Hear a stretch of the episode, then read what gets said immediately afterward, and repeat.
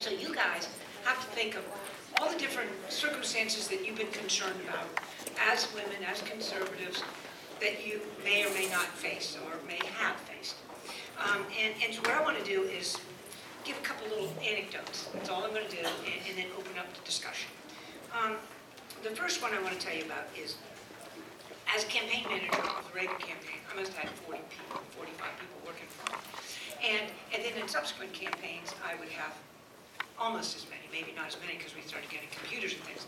But um, I noticed a dramatic change, especially, mostly with the women, in fact, entirely with the young women that were working for me. In the Reagan campaign, I remember this one gal who didn't have a college education, and she felt very self-conscious. She didn't have one. She was as sharp as a tack. She was as smart as they came.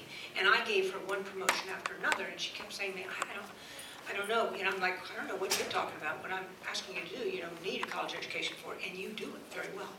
And, and so I, I wanted her to, to feel confident, and I was, was surprised she didn't have the kind of confidence she should have had. And one of the reasons is she always thought college education was so important, and she had missed out on that uh, for some variety of reasons. But um, then, years later, I remember in Pat's campaign, I hired a, a couple gals who just graduated from college who said, you know, we have political political science degrees. Yeah.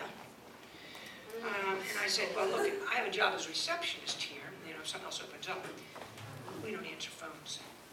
You know, and I said, well, I don't answer phones, and I'm the campaign manager, so I don't know how you get off this duty. And, and there was attitude. And I came to understand that they literally were taught in college, or maybe high school, but in college, that, look, you get a degree in college, you get a college degree, and if you want to make certain you're not treated as just a gal Friday, you have got to assert yourself. You got to let them know you don't just do this kind of work. And, and it was most ridiculous position I ever saw. I mean, they uh, can't be a receptionist. Well, let me tell you about being a receptionist. You know how many really good receptionists you get there, you're young, you start. You're talking to the senators, the congressmen, the governors, you're calling on the phone. You're leaving messages, you're calling the campaign manager, or you're talking to, to the candidate about messages you get to know everybody, and in short order, you prove yourself to be extremely reliable, and the next thing you know, the campaign manager needs a personal assistant, and they know you know all the names, they know you, are personable, you know to get frazzled when things get to be crazy, and you're most willing to do anything, and so guess what? Now you're the personal assistant to the campaign manager. That worked real well in about three months, four month period. But if you've got this attitude, and I think the best way I can tell it is the sandwich story. I asked this young woman in the campaign. I was working 13-hour days, just get it, get at the office, all kinds of calls, just working in the office, just trying to keep all the states in control and the candidate. And, and I was starved. So I went, first young lady I saw, I said, would you mind getting me a sandwich? Of course, I gave her $10 and went to the deli. The attitude. I don't do lunches for people. It's basically what she let me know, that I had really put her down by asking her well, I just put in my mind never to ask. I meant no offense, and certainly no offense should be taken. And I just had it. That's it. So the next time I went into the mailroom and I saw this young man, the fact that I talked to him, he was thrilled to death. I asked him to get me a sandwich. He did, most willingly. And you know, every day after that, he'd come by my office, going down to the deli. You want something? Do you know every time Pat didn't have somebody to pick him up, my brother, I had him airport to pick up the candidate. Anytime there was going to be any kind of promotion, I was looking to give him the benefit of my doubt if he could do it. Because he was willing. Xerox story. I was a master's degree in mathematics working for Reagan. Reagan, 76. We lost that year against Gerald Ford. Uh, okay, now, I'm in the back background as a bookkeeper. And I need to do these huge FEC reports for the Federal Election Commission reports that have to be sent to 50 states. So you need to Xerox. You first get the report. You get it to balance. It's about this thick. It's every expenditure and receipt you have for the month. And you have to Xerox 50 of them, collated, and get them out in the mail by a certain time. So I was often working at night. And then I'd want to Xerox them so I could get them all worked out, and then when the staff came in, they could collate the next day. So that Xerox machine and I became very close personal friends because it needed to work. You know, it's three in the morning, I need this thing to work. And so I would call the repairman, who was supposed to be 24 hours. Well, no, like, he was not interested in driving downtown DC to fix the Xerox machine, and I wouldn't let him off the phone until that machine was working. So he trained me to fix the Xerox machine. He would be just the two of us. He's on the phone, I'm in the office. What do I do now? Pull out this, pull this lever, got it? What do I do? Okay. I could make that Xerox machine hum. There's nothing I didn't know how to fix that thing. Well, that was fine. I didn't know where it was going to get me. However, one day, the press secretary, I hear them outside my office. This thing won't work. What's going on? I need the press release now. The, the conference is in 20 minutes. We need it now. And everybody's foul language flying, you know. Mm-hmm. And somebody said, the gal in that room, Buchanan, ask her. In they come. Can you fix the Xerox machine? Sure, I can fix it. What do you need? I'll have them to you in a few minutes. Got that thing working? I became famous because Anne considered extraordinarily competent, not because I had a master's degree in mathematics, but because the Xerox machine and I were close personal friends. I'm telling you, people used to just came to me, they'd chat with me, they loved me. They loved me because they knew they could do their job because I could make that machine work. Okay? Do everything is my message. Do not have attitude, especially in politics, but in every, you're supposed to be part of a team. You're not like, you, I have done all of it. I answer phones. If the phone rings a fourth time in a campaign, somebody's going to hear it from me because I'm picking it up after the third. I don't want phones ringing. That is not an efficient operation, so everybody's involved. All right? Everybody stuffs and seals, we got to get a mailing out. It is who we are, part of this team to get something done. The same is true in the corporate world. That is the attitude you need to go in not that you don't do this kind of work. Okay? Now, another one. another one. Um, fight for what's important. You're going to get in offices, you're going to be treated, you didn't get what you deserve, you didn't get this, you didn't get that. I had, I was treasurer of the Reagan campaign, national treasurer, all right? I worked seven days a week in the LA offices. There was six or seven consultants. They all men, had offices with windows all the way down the corridor. I had an inside office. They were empty all week long.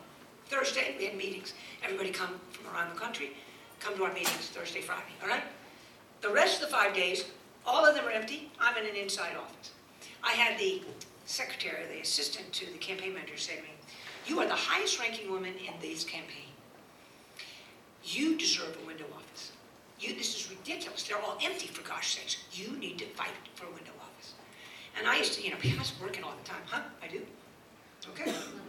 And then I, I, I started to ask somebody you know, and I won't mention a famous person, and said, uh, maybe I should have a window office. Could we, you know, what do you think?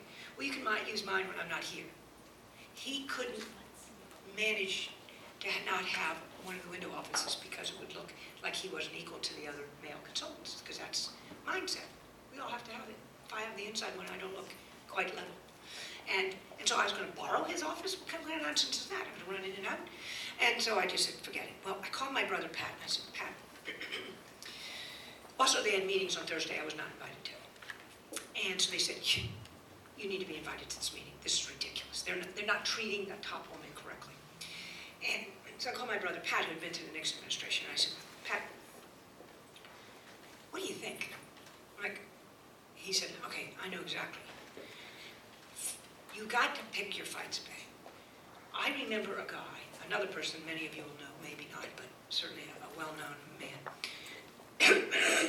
when he came into the Nixon White House, he said, he measured the offices to see if his was bigger than the others. He wanted to make certain he had the largest office for maybe he wasn't chief of staff, so maybe he got the second or third, but he can't have the fourth or fifth because he's higher in those guys. All right? And Pat thought, my gosh, he says, to this day, I remember him as the guy that measured offices, rather than this brilliant man who wrote all these books and did all the, no, the guy that measured the offices. Do you want to be remembered as the person who fought for a window office? Is that what you want to remember about? Or want to go to a meeting? he said, this is what I do. You're treasurer of the campaign. You know all the finances. Yes, he said, can they do anything without the information from you? Can they do anything without the financial data? I said, nothing. He said, well, let them have their own meeting. Let them have all kinds of discussion about what they're gonna do next, but they can't do anything unless they come down the hall and talk to you. You hold on to the information. Do not give them anything that they could make decisions without you. So one guy said, can you give us a financial statement to take with you? That financial statement was about four lines long. It did not have enough. So they'd have their big meetings. Down comes the pollster, Dick Wirthlin. Ben, uh, they've approved this. Do you have the money for this? How are we gonna do this? Next guy come down, flip. It all come down to me because I knew the numbers, all right? I didn't fight for the meeting. I didn't fight for the window office. And his point is one I've never forgotten. Pick your fights. If your boss isn't treating you right, you don't like him saying this, he's asking you to wear this kind of skirt or that kind of skirt, completely ridiculous. Do not pick that fight. When it comes time to pick a fight, you pick one that makes a difference for you. And that goes on to my next story. When I was treasurer of the campaign the second time, I was a national treasurer for, it. in 80, we won. And I had to have a heart operation right after the election. I was able to postpone it until the election was over. And then transition occurs, and all these guys come to DC and they decide who's going to be assistant secretary of this, assistant secretary of that, who's going into energy, where all these people are going, okay? And a lot of people are not part of the campaign who are lining up to get jobs, and they say, well, you know, they somehow figure out a way because they befriend, they befriend different people. And obviously, there's a group of campaign people who are trying to take care of campaign people. One advanced man was in a good position over at the transition committee. He knew I was headed into a hospital. I was not going to be around in November and December, uh, and, and probably just coming out of recovery in January. And then the president would, of course, he'd become president on the 20th. And he said, Bay, he called me on the phone. He said, Bay, I know you're going to the hospital. We need to take care of you. Tell me now, what's your first job you want? What's the second? What's the third? What, what is you want? What are you looking for? So we can make certain you get one of these jobs while you're in the hospital someone else doesn't move ahead of you. And I said, I said, one, two, and three, what do you want? One, Treasure United States. Two, Treasure United States. Three, Treasure United States. And he said, babe, this isn't funny. He said, if you don't give me a second one, you can end up with nothing when you come out, and most good jobs will be taken. And I said, yes. And if I give you a second or a third, I'll then get it first. And I have every, I expect to be made Treasurer of the United States. I am qualified. I have been with this man five years. I was his treasurer in the primaries and in the general elections. Now I'm going to be his treasurer as President of the United States. See, that's how it works. And nobody is going to step in front of me. So, you remember, Treasurer of the United States. And he, I became Treasurer of the United States. Now, I would not have if I didn't do that. Now, get notice, I was qualified and I had the experience, and people knew me. I had a right to that position. I knew I had a right to that position. And George Bush told them, there's 13 people, 12 or 13 people, I want to get what they want. Other than that, Reagan people get, obviously, first choice. But I've got 13 I want to take care of. One of them wanted to be Treasurer of the United States. She was from Iowa. She had won Iowa for him. So I got out of the hospital, and they said, Babe, right now it's between you and this gal, Bush person. I said, a Bush person? Huh. That's not happening. So I showed up and talked to Ed Meese and, and um, Bill Casey, and I said, I want to see the president-elect. I, I want to make certain this thing's locked in. And Ed Meese said, I'll talk to him personally, and the next day I was told I would be Treasurer of the United States. I fought. First, I identified what I wanted, and then I fought for it. That was worth fighting for, all right? That's what you have to do. Don't sit in your office, know you're the best, know that you're really working well, know that there's an opening coming up, and wait for somebody to call you. That's not going to happen. All right? You decide what you want, what you know, make certain you're not overreaching, you're qualified for it, and then you make your move to make certain people know you want this job. And you're going to be very disappointed if you don't get it. They know you're good, they don't want to lose you, you're very likely to get the job. Say nothing, they're going to say, We didn't know. We just didn't know. Okay? All right, one last story, Michelle, and tell me if I missed any. You all, young ladies, getting some great degrees, and many of you will probably go on for graduate degrees, and wondering how you're going to balance. I was a single mom, three boys. When the youngest was born, I was already single, so I had uh, two and a half children under the age of four. Um, and so how do you balance all this? How do you balance? it, it is a personal thing. It's all gonna, you know, everybody's different. It's not, you can never judge one person over another. Everybody's different. Um, Michelle, she was not a single mom. She worked, though. She worked. And, um, and it obviously worked out very well for her. Um, I had to work, but I'll tell you a little secret. I would have worked anyhow. Um, I think my daughter-in-laws are both stay-at-home moms. I think it's fabulous. I just think it's absolutely fabulous. All right? So, that being said, how do you do it? My sister-in-law Teresa met my brother when they were taking the bar exam. And she goes on, she always wanted to be a partner in a law firm. So she gets into this small law firm and she's climbing her way up. She's working crazy. And, um, and she becomes a partner. Well, just about the time she became partner, she also became pregnant. And, and so she has a little baby at home now, and she's a partner. And she's built incredibly. She's extremely competent and hardworking woman. Well, now she wants to be home at six. She wants the baby goes to bed at seven or whatever. She wants to see him, okay? so she's at home and thinking, oh, I'm not billing the hours that the other partners are billing. And at the partner meetings, they're saying, hey, where are your hours? Your hours aren't up to where they should be. Now she's mad. The, all that she has done, she thanks for them. She has babies at home, a baby at home. What? And this is her whole day. All day long, uptight about the baby at home. When she's home, uptight about not putting in the hours. So finally, my brother said, look, you always wanted to be a partner. Now you're a partner. Okay, let's forget that. Go into government. He used to be uh, assistant U.S. attorney. Let me call my friends over there. Become assistant U.S. attorney. You're an attorney. You got great legal experience over there, right? It's nine to five. It's government work. And usually the, the, the, courts are dark on Fridays, or at least Friday afternoon, I think, if not off Friday. And so it's very easy Fridays. This is, so now she's an attorney with the U.S. Attorney's Office, and everybody's leaving at 5.30, aren't they? Five or six. And sure, once in a while you have to work late hours, but she can take off an afternoon and go, go see the kids at the play. I mean, she was a U.S. attorney, and later, which was her other goal, became a judge. She's now a judge. It was a beautiful path as a professional woman. Rather than fighting it and working long hours and not being home with your kids and never being happy moment, she decided there's another way to go.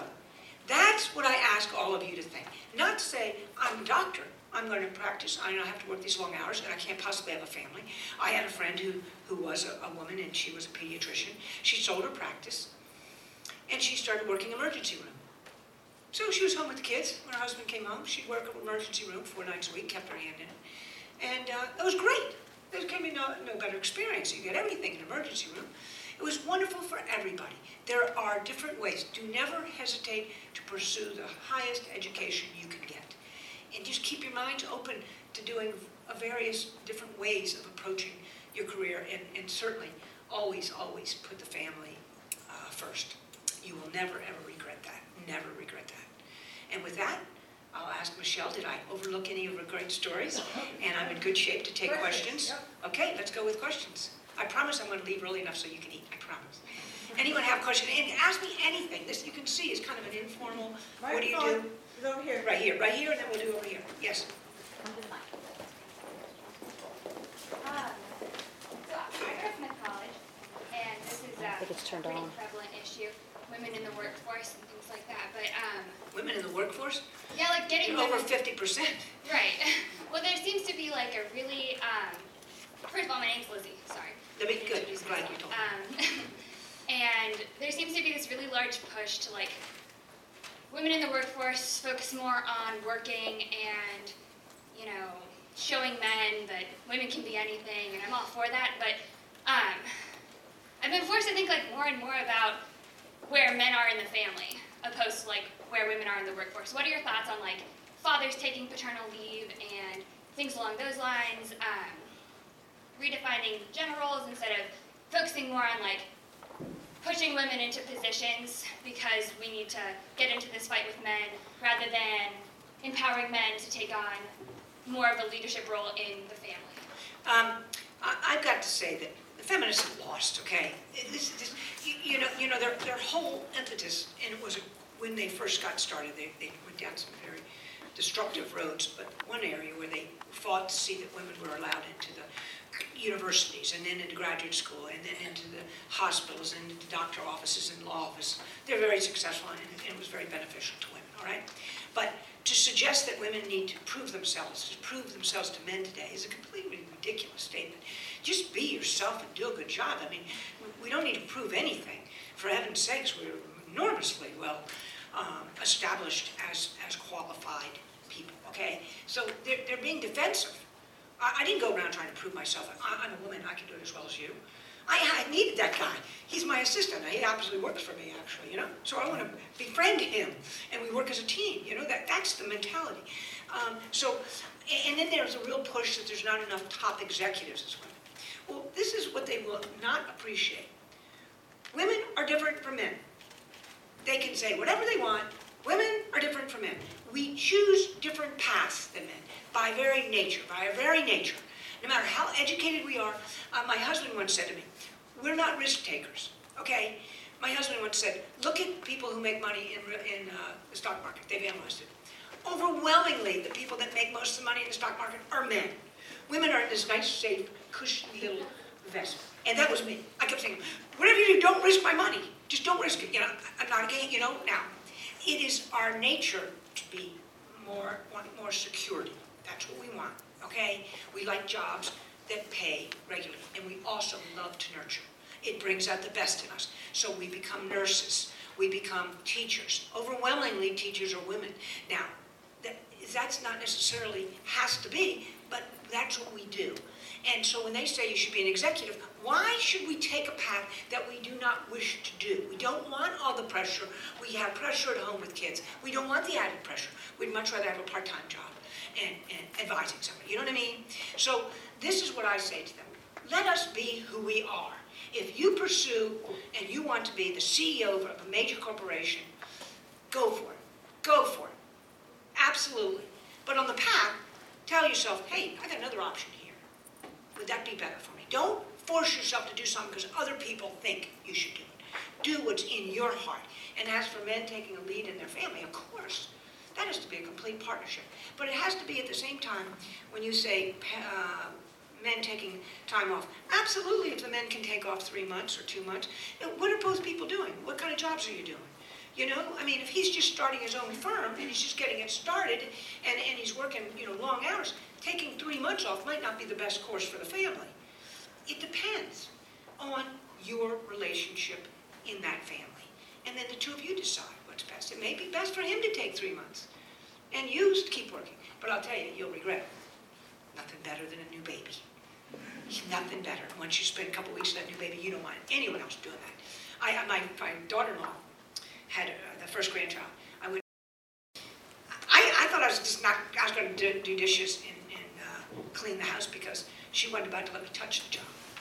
That's what she always to the child. I finally said, can I at least hold her? because wants to have the child all the time. So there's lots of great things in your future.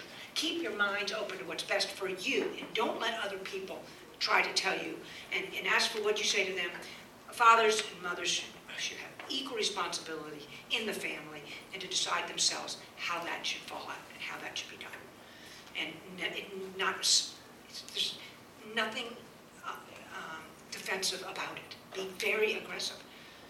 You know, one woman works full-time, hey, I give her my hats off. Daughter-in-law stays at home full-time, hats off. Two different personalities, okay? Support each other. Next question, I'm sorry, I spent too much, I'll be trying to be faster. Very good question. Hi, my name is Paige Burns, and I'm working on a congressional campaign out in California. Um, my question is, I've been re- reread recently your book, The Extreme Makeover of Hillary Clinton, and one thing that had me thinking was that a lot of her uh, initial policies, health care, gay rights, you know, have already been accomplished by uh, this administration.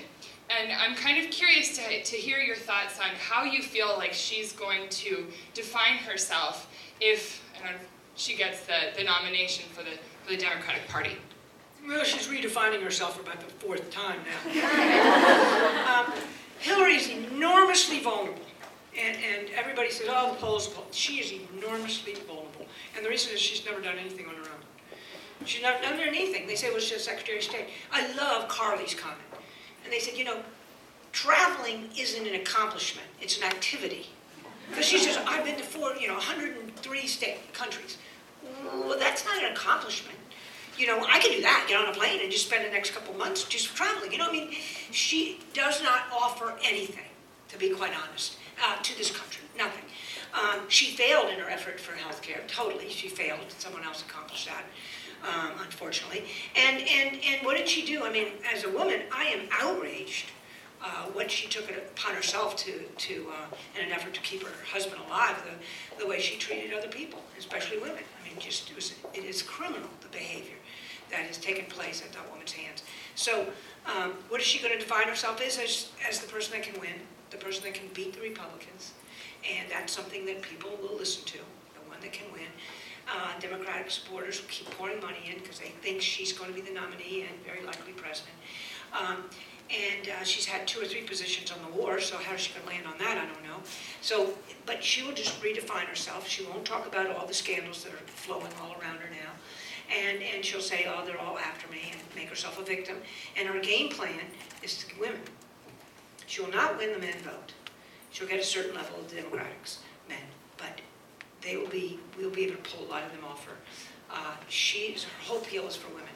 It's this women's chance, an opportunity, first woman president, it's all about women. That's where she's going.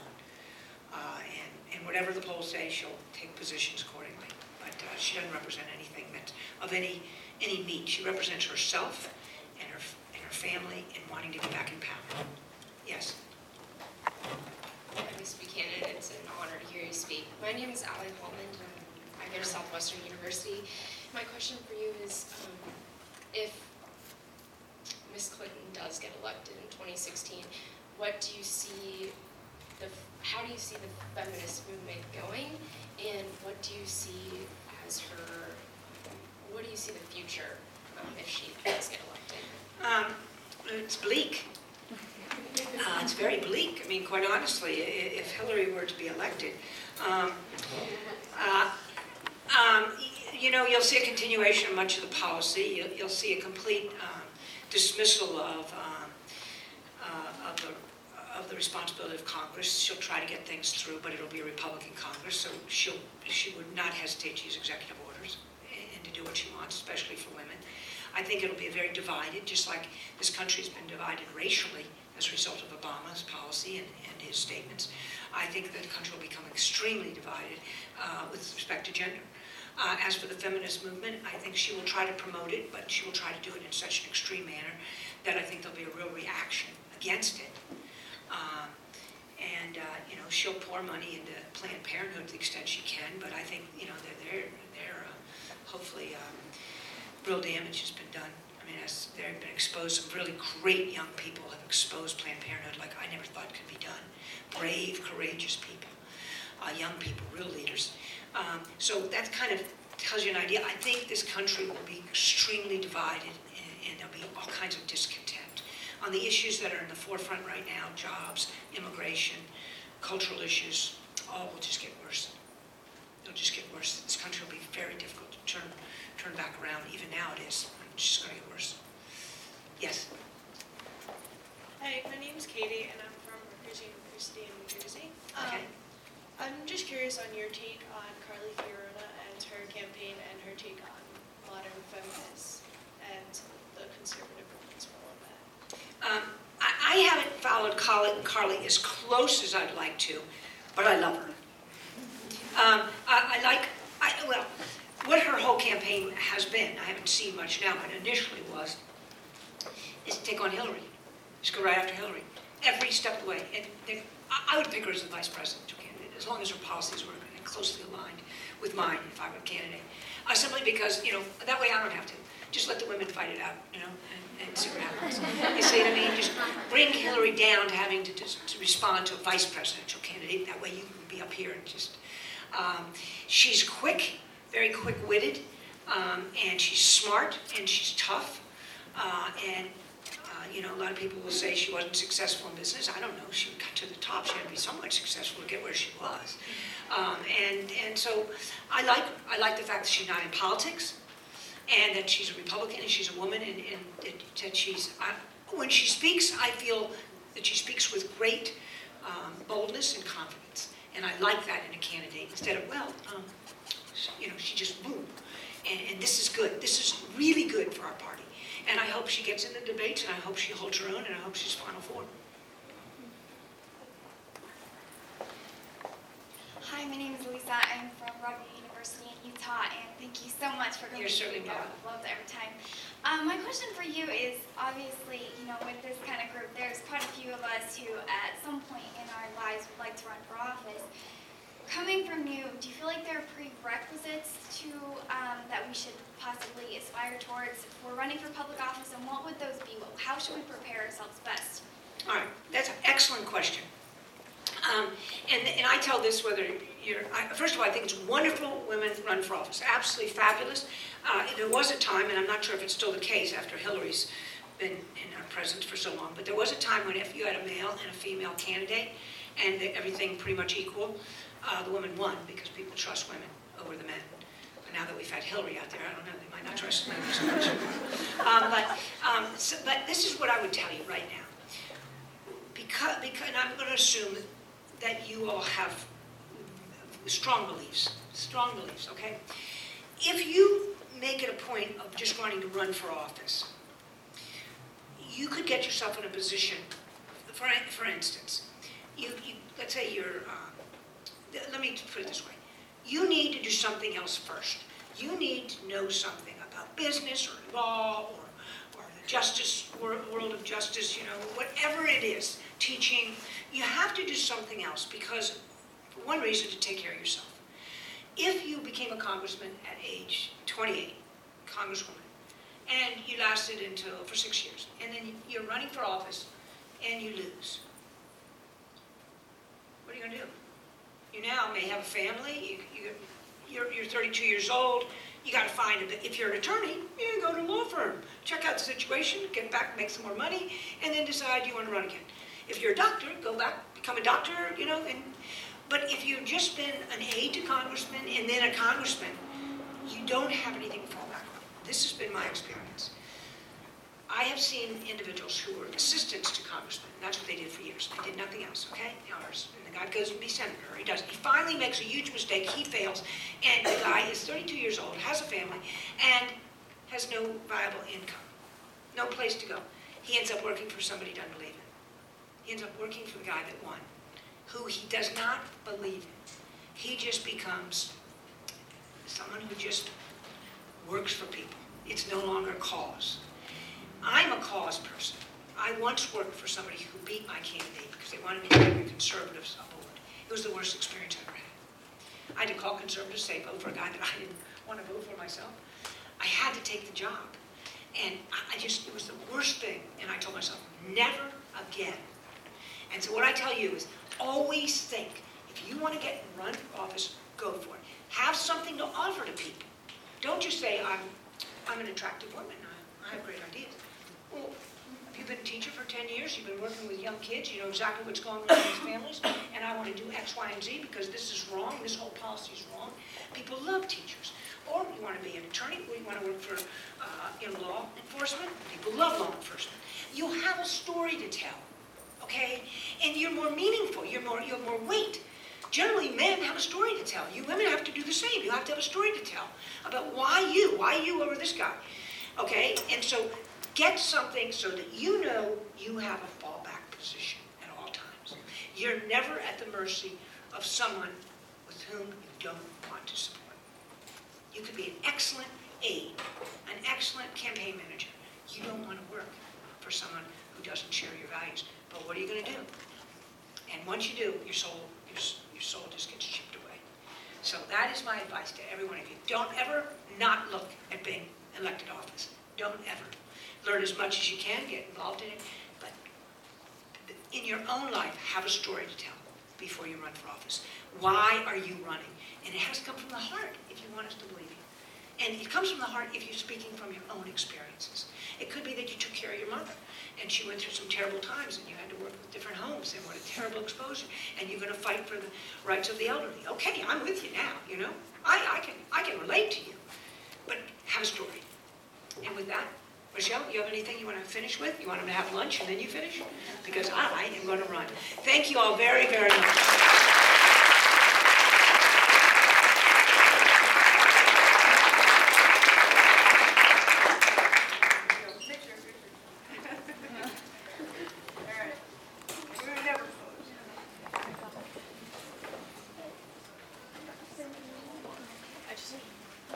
Isn't she great? Thank you.